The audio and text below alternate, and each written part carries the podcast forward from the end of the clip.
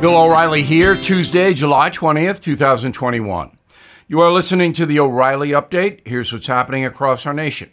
President Biden dismisses growing fears about inflation. Congresswoman Ocasio Cortez spends big bucks on political merchandise. Extreme weather kills hundreds in Europe. Prince Harry betrays his family for money.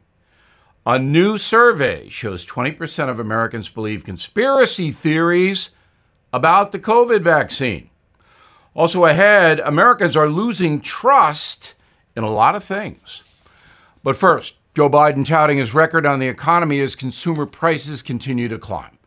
Said the president, quote, Our experts believe the price increases we've seen are expected, and these disruptions are temporary.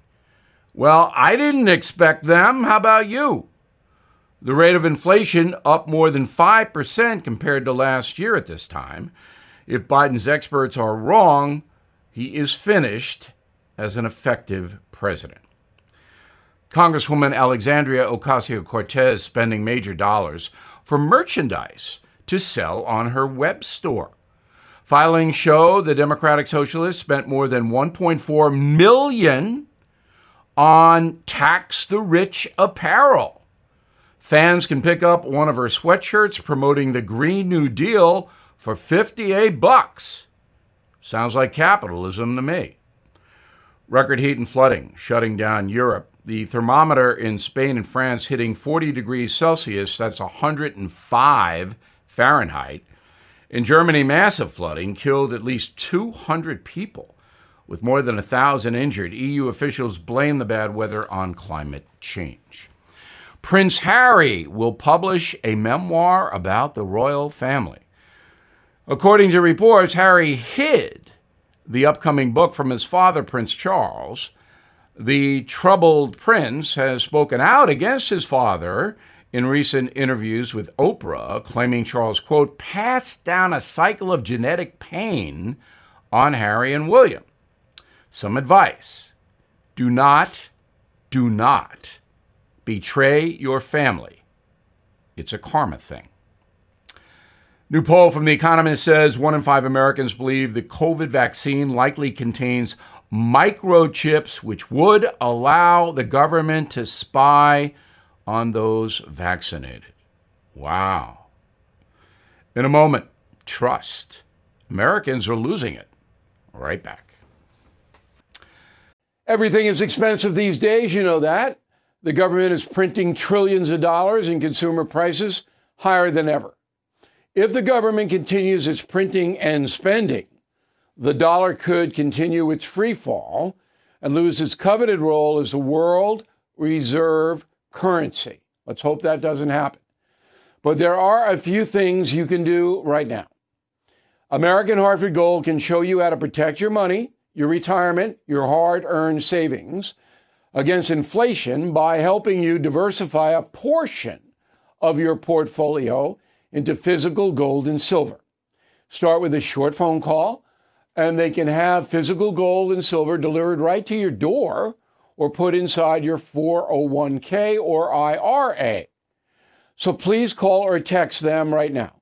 Tell them Bill O'Reilly sent you. Call 877 444 GOLD, 877 444 GOLD, or text GOLD to 65532. Again, that's 877 444 GOLD, or text GOLD to 65532.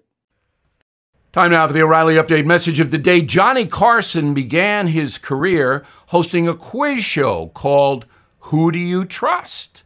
Well, today the answer might be not many people.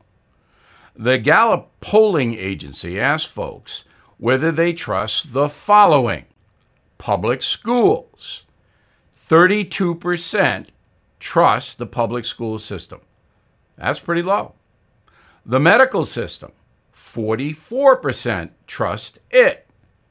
That's lower than I thought it would be. I have a good doctor, I trust her, and in general, I trust the system. Small business. A whopping 70% of Americans trust small business. That's because they do business in their local towns. and usually that works out okay. Listen to this one. The church or organized religion, just 37% of Americans trust organized religion now. That's trouble for the culture because once religion vanishes, you have a purely secular system which is often run on what's good for me only. And societies change when that is in play. U.S. Supreme Court, 36% of Americans trust the highest legal body in the country. That's lower than I thought it would be. Criminal justice system, only 20%. Because of all the violent crime, because of all the corruption, the DAs don't prosecute criminals. Just 20% of Americans trust the criminal justice system right now. The military clocks in at 69%. That's down a few percentage points from 2019 because there is some politics now in the military, which is not good. Tech companies, just 29% of Americans trust them, and that's all about the censorship. Americans, whether they're conservative or liberal, they know it's wrong for these tech companies to be squelching freedom of speech. Organized labor, 28%. That's all. Trust organized labor. Newspapers, what a disaster. 21% trust newspapers, and most of them will be bankrupt, out of print in the next five years. But here's the headline just 16% of the American public trust TV news. Why would anyone trust TV news? It's a carnival show. Not all vehicles, not all television anchor and pundits but most. And you saw that with the Trump administration, which is why I'm doing a Trump O'Reilly history tour, because we couldn't get any reporting on that. It was all gibberish, partisan garbage. Again, just 16% of Americans trust TV news. On the way out, the presidency itself, here's something interesting 38% of Americans trust the presidency, but two years ago in 2019, it was the same number. So there's no difference between Trump and Biden on the trust front. Finally, the cops 51% of Americans still trust the police in the face of all that has happened. I'm Bill O'Reilly. I approve the message by writing it. For more honest news analysis, please visit BillO'Reilly.com and please check out my new book, Killing the Mob. You'll like it. In a moment, something you might not know. I'm Mike Slater from the podcast Politics by Faith. This is a crazy time in our country. It's stressful, a lot of anxiety, and it's going to get worse. And I realized that one of the things that helps me take away the stress is realizing that there's nothing new under the sun. So on this podcast, we take the news of the day and we run it through the Bible and other periods in history to realize that we've been through this before and we can rise above again. Politics by faith, anywhere you listen to the podcast, politics by faith. Now, the O'Reilly update brings you something you might not know. 52 years ago today, in 1969, two Americans became the first human beings to step onto the moon. The space flight came eight years after President Kennedy announced the national goal of placing men on the moon by the end of the 1960s. Here's how Apollo 11 made history. On May 25, 1961, JFK addressed a joint session of Congress saying, quote, I believe this nation should commit itself to achieving the goal before the decade is out of landing a man on the moon and returning him safely to Earth, unquote. For nearly a decade, NASA scientists and the U.S. military competed with the Soviets to explore space. After numerous setbacks and the deaths of three astronauts here, Apollo 11 took off on July 6, 69, carrying Neil Armstrong, Buzz Aldrin, and Michael Collins. After traveling 240,000 miles in 76 hours, Apollo 11 entered into a lunar orbit on July 19th.